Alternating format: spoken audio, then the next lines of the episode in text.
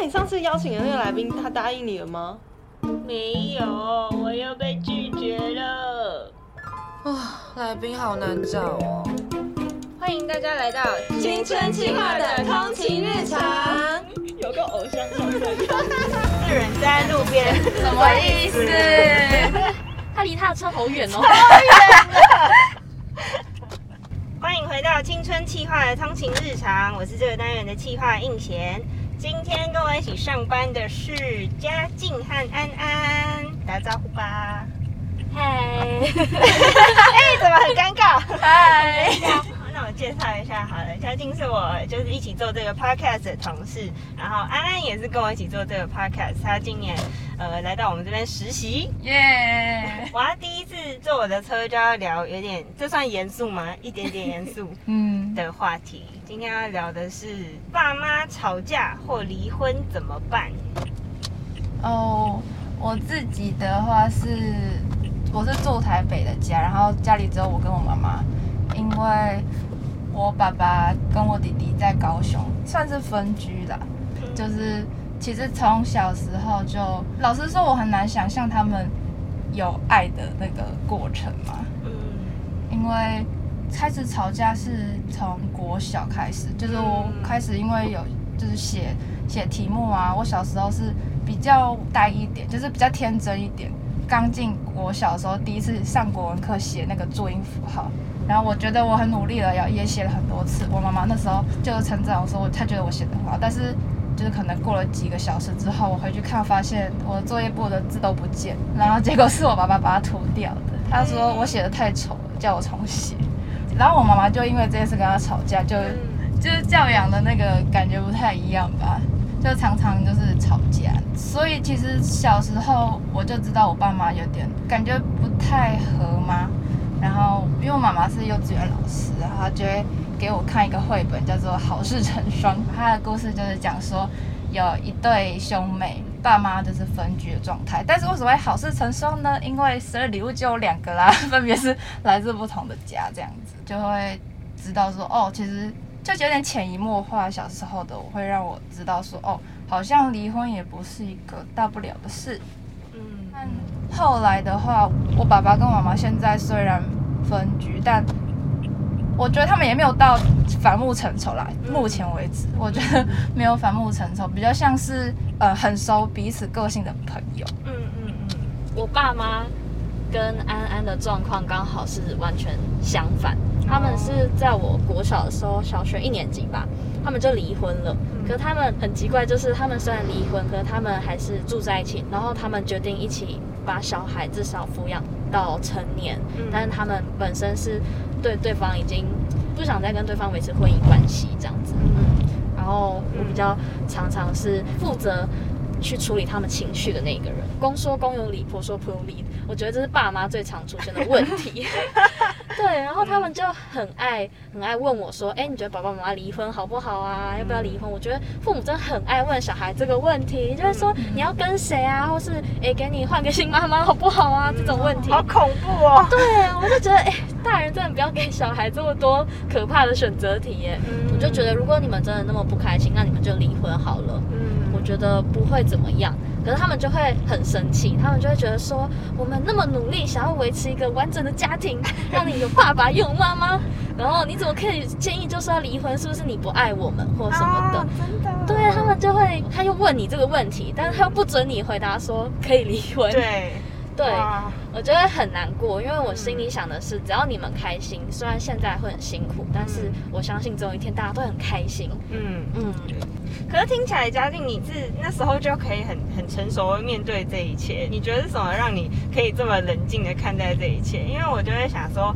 小时候看到我的爸爸妈妈吵架的时候，我都觉得很痛苦，因为我是有点没有办法接受大声声音的人。哦然后我听到很大声的吵架，我都会觉得很很痛苦，就对了。对啊然后有的时候也会想说，想要帮帮他们，要不要帮忙传个话啊，或者是帮他们好好说的感觉。嗯但是其实有的时候我们说的话，他们也不见得会听，或者他们也会觉得啊，你小朋友不要管这么多。懂啊，对，嗯你不懂。大人的事不要管。对对，当我当那个事情一直发生的时候，你就会觉得很不舒服。对啊，对啊我，爸妈吵架的时候，其实他们都会把小孩关在客厅，然后他们两个进房间吵架，但是那个声音就是大到你觉得整栋楼都听得到。嗯然后，可是他们又觉得说，我们不要在你面前吵，好像就没事一样。可是通常都是他们在里面大吵架，我们在外面还是很害怕、很不舒服。对啊，然后可能半夜的时候，我妈也会哭啊。嗯她是那种半夜的时候会找我谈心的那种妈妈。哦然后我才小学一年级，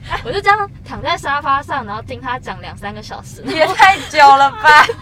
然后她就一直哭啊，一直哭啊。可是小学生能干嘛？小学生只能听，就是心里其实会累积很多很多那种难过啊，或是无力感的情绪，嗯。然后常常就会思考说，是不是自己很没有能力啊，或者是自己根本没有办法帮上忙，帮他们调节。因为你如果去当他们中间人的话，常常是两边不讨好，嗯，对，两边都会觉得说，你都在帮别人说话啦，你都比较爱妈妈啦，或者你都在你爸爸那边啊。嗯。然后那时候我觉得在学校就是每天状态就很不好，嗯。但是我很庆幸那个时候我有去辅导室找辅导老师。嗯很多人都不会去找辅导老师，因为嗯大家可能会觉得啊，跟老师讲也没有什么用啦之类的。可是我那时候就觉得说，哎，我还是需要有人听我说话。嗯然后我超超级庆幸我那时候去找老师，嗯因为他那个时候就很沉默的听完我的故事之后，他就跟我说辛苦我了，然后他哦对我就很感动。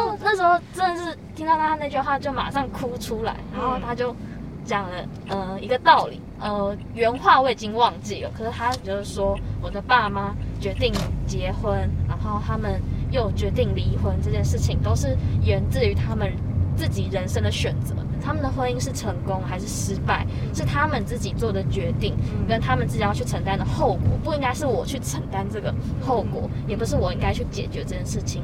所以我的愿望是只希望他们两个开心就好。那我就是扮演好爸爸的女儿跟妈妈的女儿，然后开开心心的生活就可以了。如果他们吵架，那我就倾听；那他们想要做出任何决定的时候，我就是让他们知道，无论他们做什么决定，我都很支持他们，这样就可以了。然后我那个瞬间，我就觉得我好像放下了一个包袱，就我不用再为了他们吵架这件事情，觉得自己不好，或觉得自己应该做什么责任。嗯，嗯，好感人啊！你真的我要哭了。嗯，对虽然是很简单的几句话，可是你就会有一种啊，对对对，好像不是我的问题，就放松了。嗯嗯，嗯，这次的来宾是演员林晨曦，这个名字大家可能比较陌生一点点，但是在我小时候。那种无名的年代，他的无名小站很红哎，我不知道你们知不知道哦，他叫仔仔。啊，他以前哦，对对对，他以前叫仔仔，就是一个很中性的的样子。嗯。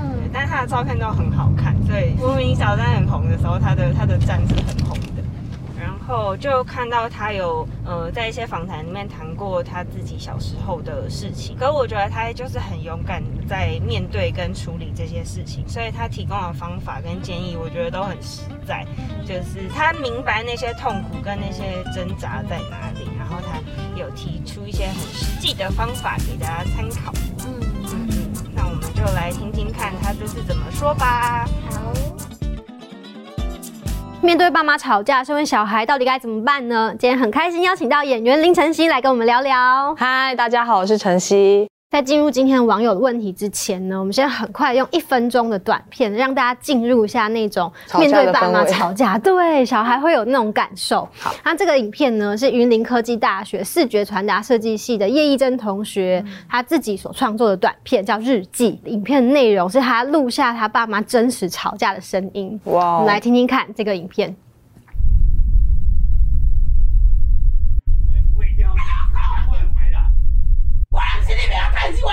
就是拢无听我的话，才会才才会个家庭啊你听。你的话，大家互你靠腰哦，哦，迄个电话安怎？迄什么死人安怎？要一个个个听你你咧讲，无正常啊！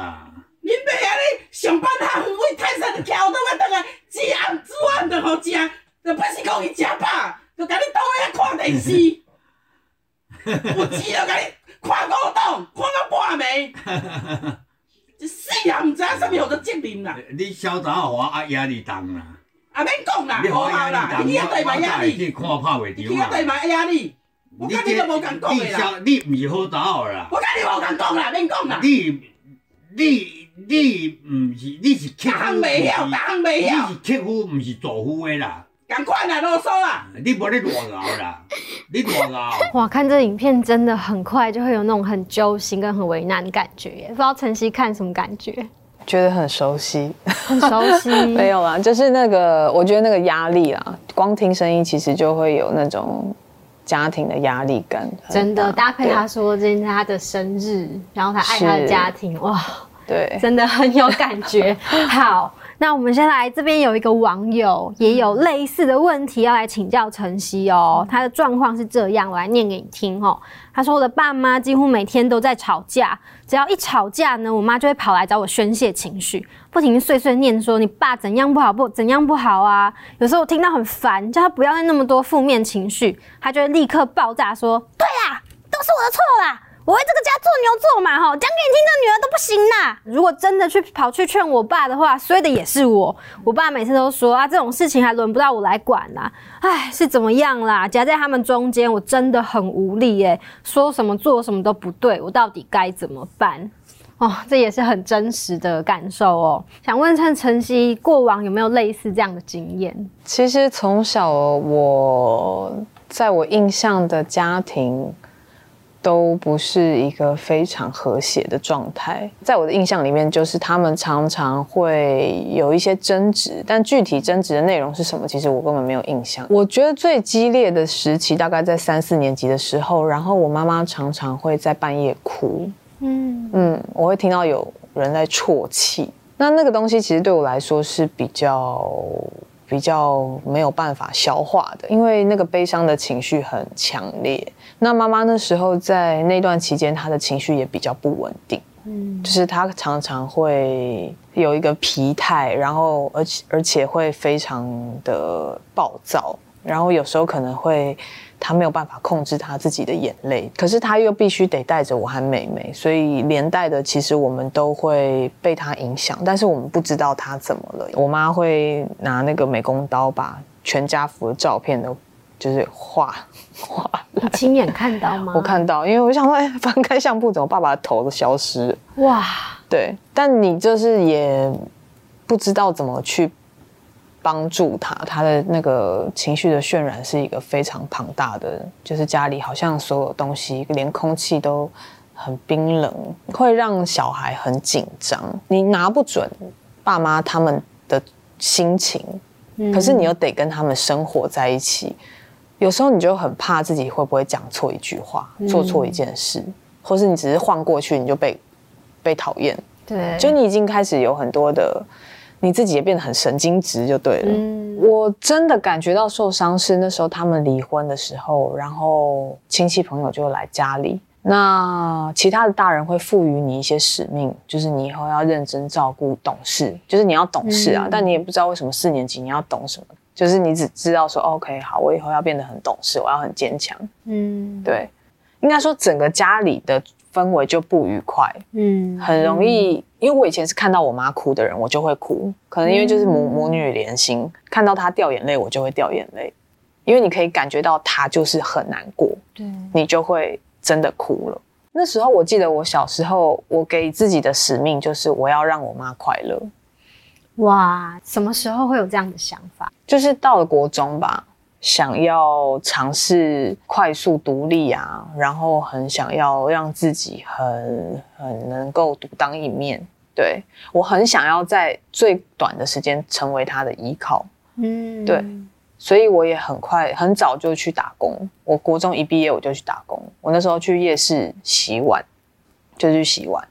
就是你很想要，因为你知道，你只要让自己好，他就不用再去分担你的不好。你就有力量可以甚至去帮助他，对对对，从他的靠山。就是很想要让自己赶快能够独当一面去面对这个世界，所以就会强迫自己长大。我自己因为之前接触到还蛮多家庭的，然后很多爸爸妈妈关系不好的家庭，嗯孩子都会有这种状况，叫做亲职化的小孩。嗯你会突然觉得我好像应该要为这个家负起什么样的责任，嗯因为爸爸妈妈显然没办法很好的处理。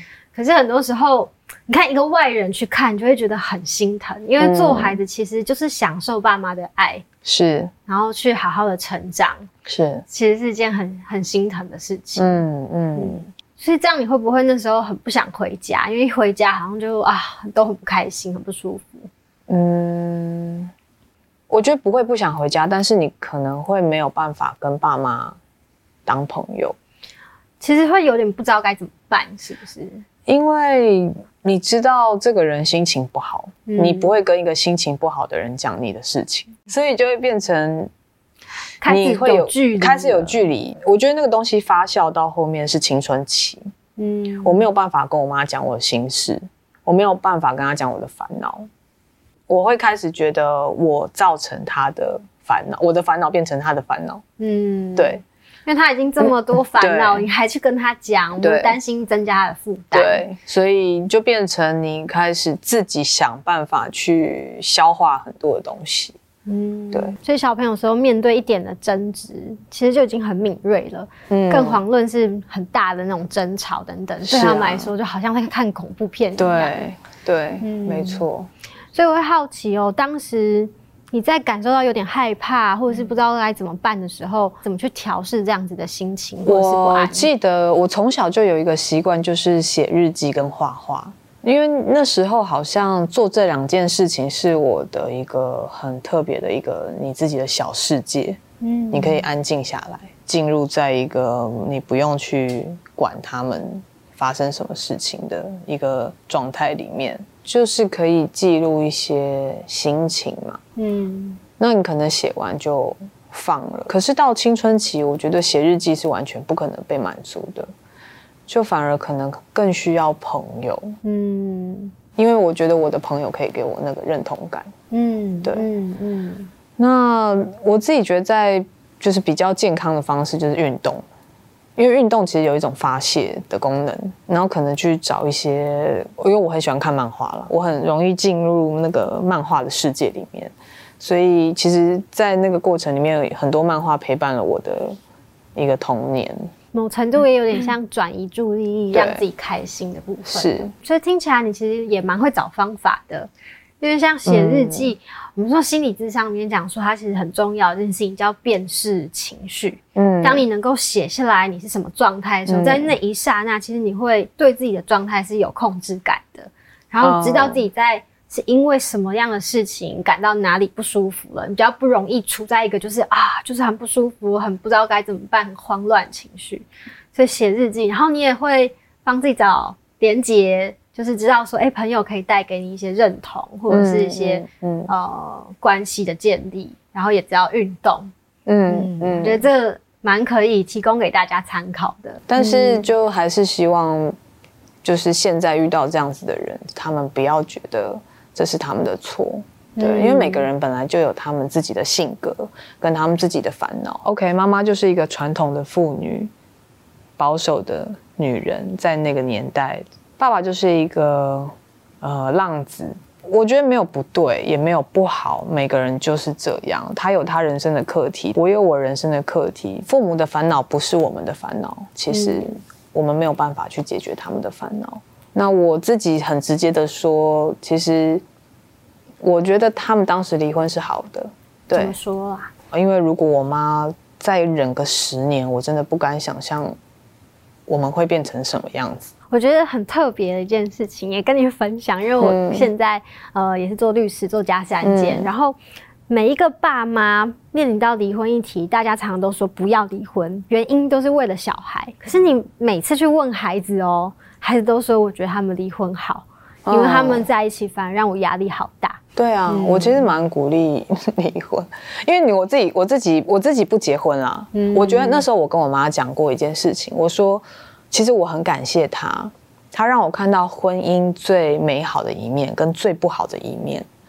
所以我更我我会花时间去思考的东西会是如何维持关系，而关系的本身是什么？有共同的理念跟想要经营的关系之后，其实签不签那个纸对我们来说一点都不重要。就是人家说结婚，其实你关系好，你不结婚也很好，很好结婚也很好。对啊你关系如果不好，啊结了婚其实不会让你关系变好。是我也好奇问哦，因为你现在已经变成妈妈了，嗯既然有小孩了，换一个身份，你作为妈妈的时候，有时候实在是很难避免说跟另一半有冲突跟争吵。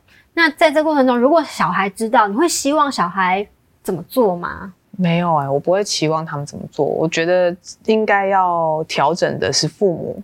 像我跟孩子的爸有一次在他面前大吵架，而且是吼叫般的那种。就是在那个 moment，我看到我以前，对，就是我的孩子吓到了。嗯，我后来停，因为我看到他的状态之后，我就停止了，我就没有再大声讲话。他很生气的指着他爸，他爸说：“你走开，你给我走开！”而且他那时候才两岁，他说：“你给我走开，我讨厌你，我讨厌你。”我的第一时间，因为我看到了，我吓到，我我觉得这个不可以，就是我我觉得不可以再往下吵下去。嗯，我跟他说我生气，为什么？所以我跟爸爸吵架，所以我们讲话很大声。为什么会吵架？关系就是会吵架。我就举例子给他听，有时候我叫你做的事情你不想做，你对我生气，我们也是一种吵架。我其实就用很多我能让他知道的方式，我先处理他的情绪，其实很不容易，真的很不容易，因为我觉得最不容易的事情是因为人有自尊心这件事情，每个人都有一个自己超强的自尊心在那里，跟铜像一样推不倒，而且莫名就是要拼输赢，知道吗？就是大家都超想拼个输赢这样。那我知道那个东西在那边，可是问题还是要被解决。所以那时候其实我花了三天消化我们当时的状态，我没有办法跟他讲话。所以我儿子，我那时候发现他在家里的时候很，他在很努力的讨好我跟爸爸，因为他想要让我们好起来。可是我不想要他这样。后来我自己放下自尊心，主动去找爸爸和解。但是我我那时候和解，其实我跟他讲，我说你不用为了我改变，真的没有关系，我也没有要你改变。你有你的性格很好，但是你要想一件事情，所有你有情绪跟没有情绪讲出来的话，你的儿子都在学习这件事。对，他在学习你怎么面对冲突，他在学习你如何去面对各种困难。嗯，你只要当你有一个冲动，你的自尊心又出来想要去 do something 的时候，你先想到你所做的、你所说的这些东在看，西，都在对听，也会学，这是你要他学会的吗？回到这个这个网友的这个问题来问问看哦，他说他很容易在当下的时候可能会想要去安慰妈妈，或者是去劝爸爸。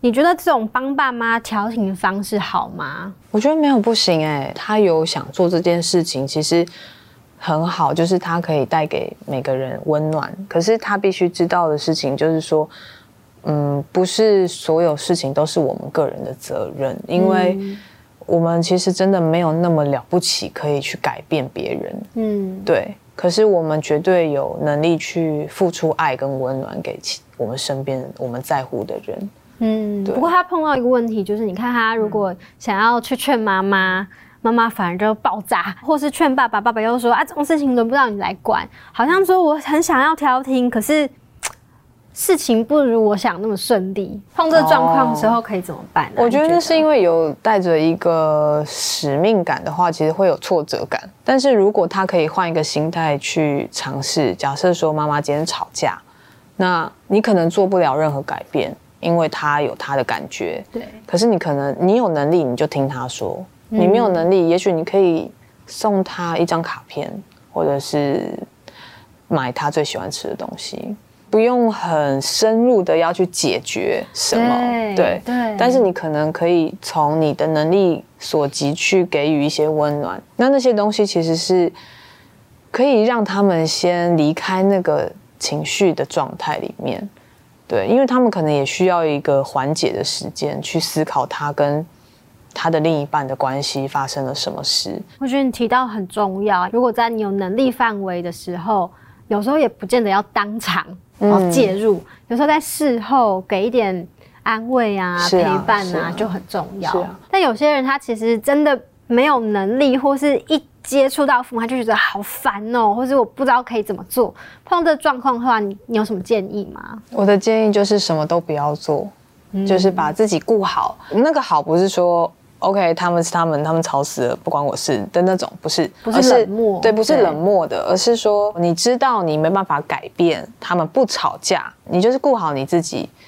你可能会不开心，受到影响，那你找到你的方式，不管是找朋友、找老师、运动，或者是找到机构都可以，找到一个你自己觉得合适、健康，能够把这个东西就是疏疏通掉的一个方法。让自己感觉好一点。对，可是你自己一定要好。当你的母亲需要你，或是你的父亲需要你的时候，你好好的，你才能给予给予支持或是力量，或是。倾听，单纯的倾听，这也是我们父母希我我们希望父母给我们的。不管你多么的无理取闹，你大便在裤子上，或者是你今天对我讲话多不客气，我都还是爱你啊。嗯，我对你的爱是没有改变的。